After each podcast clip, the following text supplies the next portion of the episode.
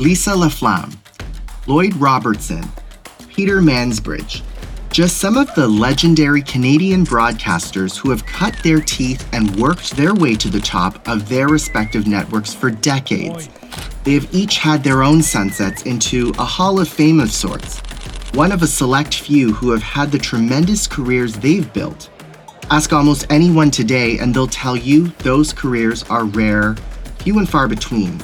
The days of working at the same newsroom to retirement are gone. Now shift to the way of how many are working today. For years, it has been the way for many writers, but we are seeing a marked move by many television and radio journalists, like myself, become freelance entrepreneurs. Now it's a hustle, a path that requires one to know a bit of everything from branding, marketing, pitching, producing, content creation, editing, distribution, and business strategy. The list is long. You are your own company.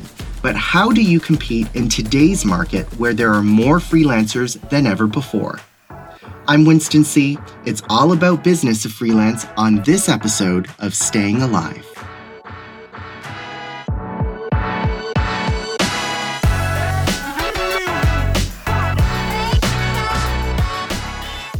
It's the reality for the majority of journalists today most will end up working for themselves and pitching their work, their value, to an external newsroom. But how do you grow your presence in Canada as a freelancer? Sustain yourself while providing the important local information our communities deserve, and of course, stay competitive in today's markets. Joining me today is Nora Loreto, a Quebec based president with the Canadian Freelance Union, is the author of Spin Doctors, which is a book about how politicians and journalists reacted to COVID 19, and of course, is the editor of the Canadian Association of Labor Media. She's also a freelance writer and a co host of the Sandy and Nora podcast. Nora, welcome to the show. Hey, thanks for having me. So, since you're a freelancer and I'm a freelancer, I'd love to start by laying out the reality of freelancing today.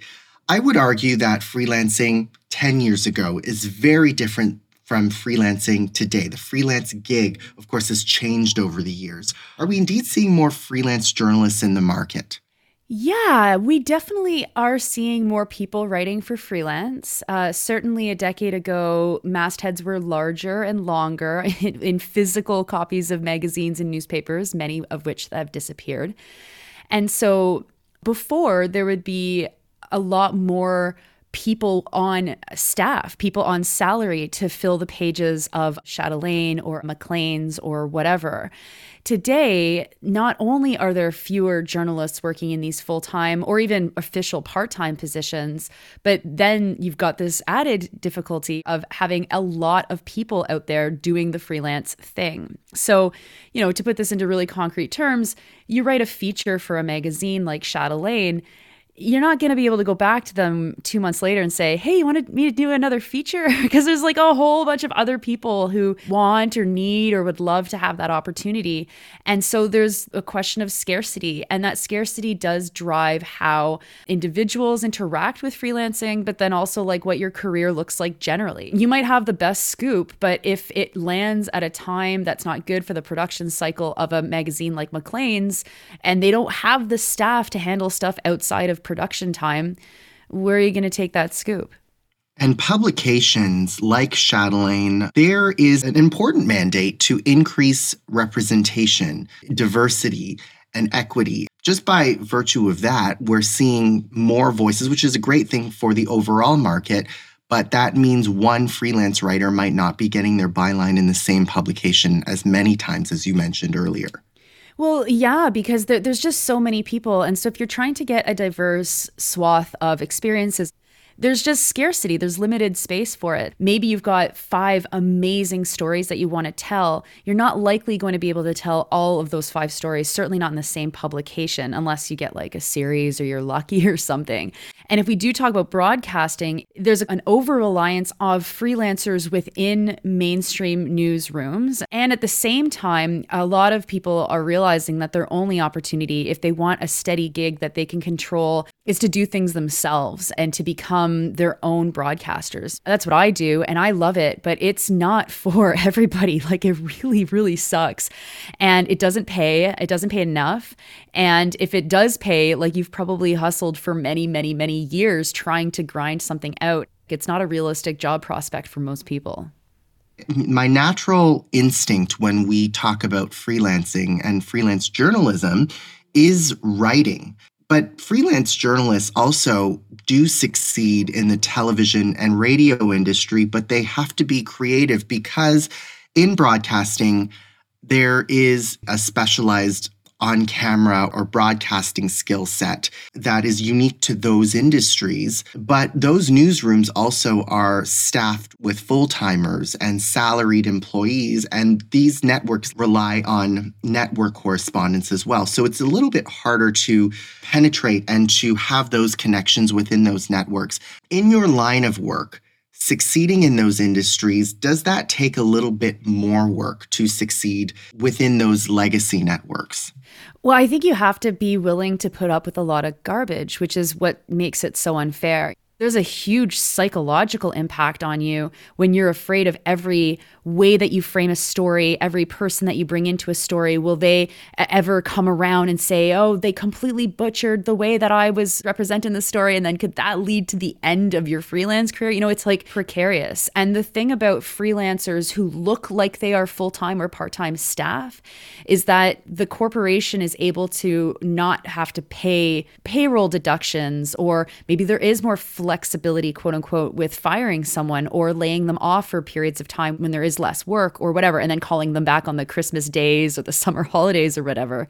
That might make economic sense from the perspective of the owners, but that's really, really, really hard. It's a really difficult way to live. And then, worse than that, these companies encourage you to be honest and real and who you are online, but you say the wrong thing, and then all of a sudden your career prospects just evaporate they insist on authenticity and being honest, but the second that you're too honest or you're too authentic, you might cross a line and then find yourself not uh, at all in the favor anymore of a certain corporation. You don't have many options, especially if, if you're if you're in a world like in broadcast journalism, because there aren't that many players, certainly in small towns or, or even small cities that dot to this country.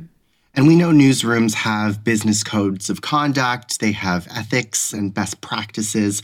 These are typically agreements that are held to full timers, full salaried reporters, but it's almost like they're being extended to freelance journalists, but they don't necessarily know of what these rules are. So, are we setting them up for failure? Some of the rules are just not reasonable. There's a lot of interpretation, there's a lot of intergenerational confusion. Things like notions of balance, notions of both sideism that has been the norm within journalism in this country for decades. There are emerging generations of journalists that have rejected that logic and have said that that logic doesn't make any sense. It's actually not journalistic. It marginalizes my identity or different identities or whatever someone might say. You you have to take a lot of abuse sometimes. It's one thing to do with all of that when you have full job security. I mean, it's still difficult. But if you don't have any of those things, if you're a freelancer, if your only thing is your reputation, then all of a sudden you're kind of stuck in a really difficult spot where you have to take a lot of abuse. You don't have a lot of power. And if you do try and use that power, you might very quickly find yourself being laid off or just not called back again when the winds of the management of the organization change. I mean, that happened with me. I had a column in the National Observer for a couple of years and it was great, but the leadership changed and COVID happened and they said, "Well, we don't have the money to pay you for your column, but you know, get back to us in 6 months and maybe things have changed." But then I said, "Okay, fine." 6 months later, I'm back in touch and then they say to me, "Well, we're actually taking a different editorial perspective right now and we would like you to only write about the environment." No no more columns about other politics. And i was like okay fine. I'm not really an environmental columnist but i like this column. I love the national observer. So okay fine And so, talking through some topics, then it became very clear that that's not what they mean. And then, Nora, it's been a really great run. It's been a couple of years. Thanks so much for your work. And then, within like six weeks, they hire a new columnist who's got a completely different political perspective uh, than I do and who is not writing environmental columns. These things happen really easily, especially when there's a change among the people who have the decision making power. And as a freelancer, you have very little control or ability to change things there are forces making these decisions that you don't even see and that you have no control over. So, would you say that there's a lack of transparency between editors and producers of organizations and the freelancers? And maybe that builds on a push and pull almost in terms of how the relationship can progress? All of this stuff is very different person to person. And so there are editors who are very transparent, who, who are very honest. There are editors in chief who are very honest and transparent. I've had some editors in chief say, you know, bill me now because you're not going to get paid for, for five months to do this right away. And then you've got people who are just not as good at communicating, who might be in the middle of stuff that you don't understand. I was just joking about this on Twitter last week. You know, I'm, I'm writing a piece right now with an American magazine with an editor who I don't know at all. When you submit that first draft, like you have no no idea if they're going to go, oh, wow, this is excellent, or holy crow, you totally missed the point. you know, it's a crapshoot. Every time I've tried to get something published with Maclean's in the last six months, because there's been massive changes there, it's like, oh, we're just doing news now. So, you know, great idea, but we'll have to pass. And so like I'm always prepared for that. And then you go to like, you know, the walrus and like, oh my goodness, we're overloaded. Like maybe get back to us in a month and see if it's still a possibility. It's very stressful and every publication has different approaches to this stuff and you have to be really flexible and ready for anything. So the shift in direction for a newsroom or a new editor can mean the beginning or the end of your career within a certain organization, at least for a time period. I also want to mention because I often think about the luxuries of working for a traditional newsroom. I think of having the protection of a legal department if you say something that could be seen as defamatory, or better resources and access to go into communities to tell different stories financial stability, union protection, even health benefits. These are some things that you've just mentioned, but how do freelancers figure their way around these things to maybe have access to legal protection or even something simple like health benefits? Yeah, it's really hard. And this is where solidarity amongst freelancers is so important. Like, of course, there has to be some level of standards expected of these publications. And so it would be wonderful to see publications offering a health premium for any article written so that you get an extra percentage of the total cost that they assume or that you would agree to would be put into some sort of private health insurance plan that you might subscribe to already. That doesn't really exist. One thing we're working right now on in the freelance union is seeing if we can come up with a pension plan that you can opt into and that you can pay annually and that you can try and get language in your contracts to get a pension contribution made on your contracts that you have. And because freelance journalists don't tend to be full time freelance journalists, sometimes through that other side work, you might have access to benefits that you don't have as a freelancer. But we are trying to figure out a way to get pension plan available we hear often from people who are interested in stuff like libel insurance. And it's like, does it make sense for you to be carrying such a liability as libel insurance where you're paying every month into this? What are we talking about here? Like, what's the level of libel? Who are you taking on? What kind of articles are you writing? Are we talking about SLAPP lawsuits? Are we talking about nuisance suits? When you are starting out, it can feel overwhelmingly frightening. So sharing knowledge is is really fundamentally important to make sure that the isolation that feeds a lot of these issues is broken because if we live in isolation from one another, we don't know what a standard rate for the Globe and Mail's freelance contributors might be. We don't know what the standard rates for CBC might be. Like we share that with one another and then we can know if we're getting played or if we're not getting the kind of contracts that we should be getting. The nice thing too is it's us freelancers doing it for ourselves. So it's those of us who see these issues in our own daily work and know the stresses that everybody is under. And we can do what we can to find creative solutions to some of this stuff.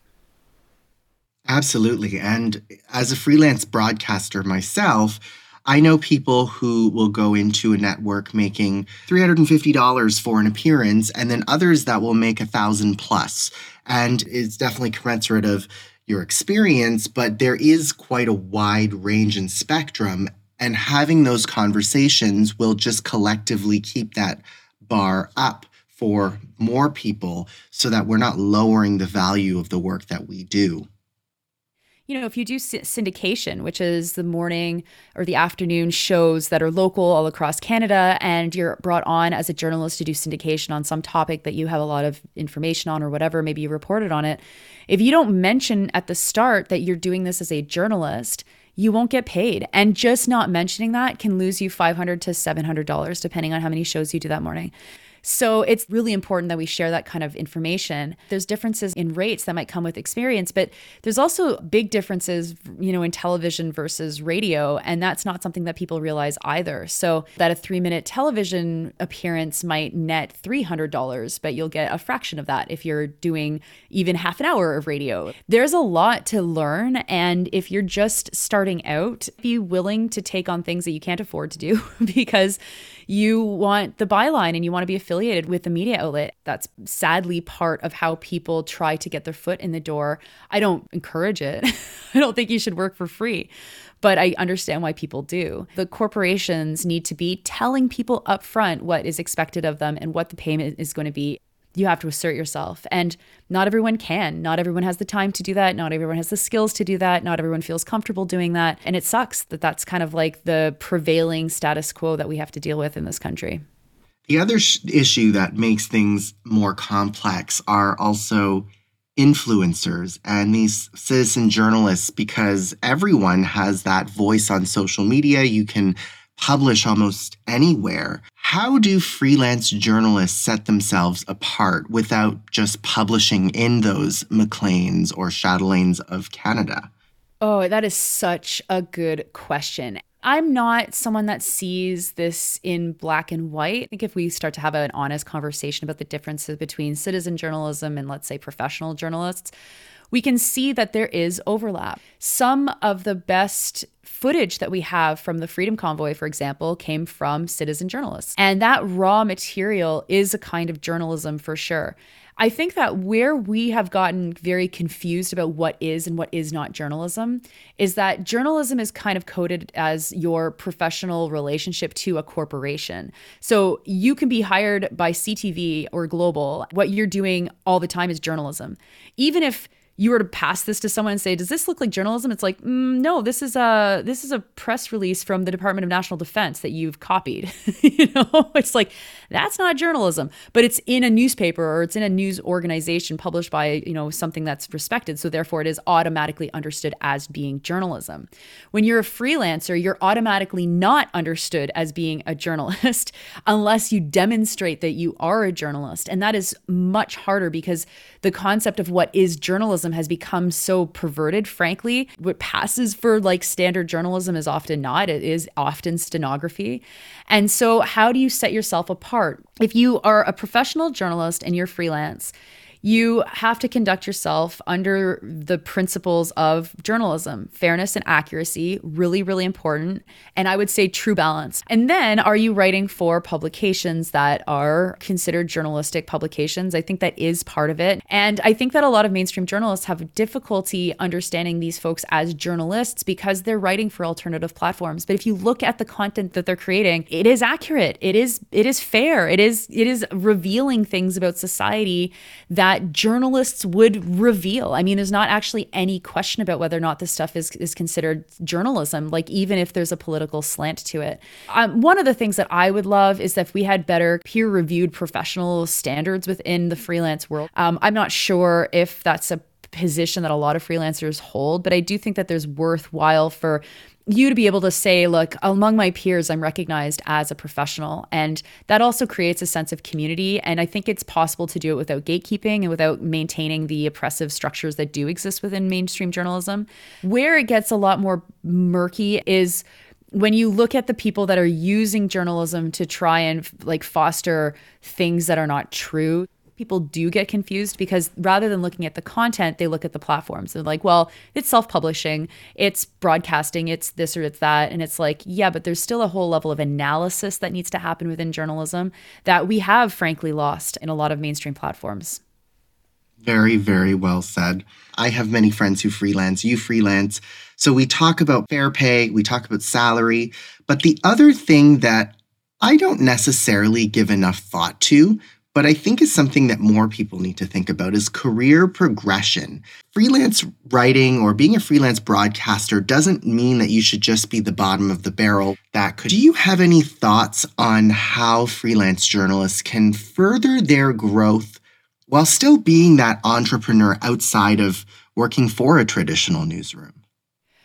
I think it's really hard because so often our noses are in that grindstone, right? We're not seeing the broader picture of our own careers. And I'm not even sure how I define success anymore because 10 years ago, when I was starting out, um, really trying to be a serious freelance opinion writer, really battling whether or not this is even journalism, I would have gauged success by certain bylines. And I'm sure that that's how most people see it.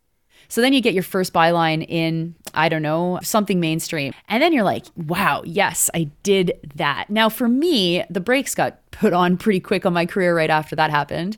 You know, since then, that was five years ago. Since then, you know, I had a column the Washington Post. It stopped mostly out of my own interest, wanting to write more for Canada instead of from this global perspective. But also, my editor left. And then all of a sudden, I had to make a relationship with a new editor, and it hasn't worked. And I haven't pitched anything, and he hasn't really been in touch. So it's just like it just died, right? But once you can say that you've had paychecks from the Washington Post, how do you gauge a successful career? I mean, for me, it's about always being busy, it's about always trying to do interesting stuff. It's one thing to get those bylines under your belt and feel happy when you see your name beside New York Times or whatever it is that you get. But know that those are not career highlights at all. Like I don't look back and be like, "Oh wow, it was so amazing when I had that like my first Washington Post byline." For me, I feel like my version of success has been like I'm never bored ever. I'm always eager to write the next piece and I have a place to put my pieces. People know who I am when I reach out to them. That's a huge marker for me of not so much my success, but that I'm at least going in the right direction and just being really proud of the stuff that you produce and to look back at something you've written a year ago and say, wow, if I wrote this now, it would be better. You know, we have to change the way we think of the trajectory of our career and where we end up. And so, if you were to pick one thing to tell a young journalist today about what excites you about the future of freelance and the opportunity of telling local representative stories, what would that one thing be? Oh, I think that this time, more than any in the last 30 years, is so ripe with possibility. When I was finishing J school, your only option was to go to a legacy media place, and people would be viciously fighting their best friends over like the one spot at like breakfast television, for example. A little bit of entrepreneurialism, a little bit of enterprising. You can look at your hometown and say, wow, there's nobody writing news here. And I bet you could figure out a way to do it and have a very successful career as a journalist and build build something even from nothing. And I know that I am so much better off having the control of my life that I do. And and just know that you have more opportunities today than there have been for many, many years. And it's not that that means that it's easy, it's not easy, but don't get down on it. Be excited and be creative. And I think that you can find your own path, and that path will probably be amazing. Amazing. That's a fantastic place to wrap things up. Nora, as a freelancer myself, I learned so much from you. So thank you so much for joining us on Staying Alive. Oh, thanks for the invitation and thank you for your work. Nora is the president with the Canadian Freelance Union. In the next episode, it's all about our communities we spoke about news deserts on Staying Alive last season, but beyond geographics, there are also cultural communities that are underserved by local journalism in Canada. Which communities and how do we better support them? That's next on Staying Alive. I'm Winston Sih. Until next time.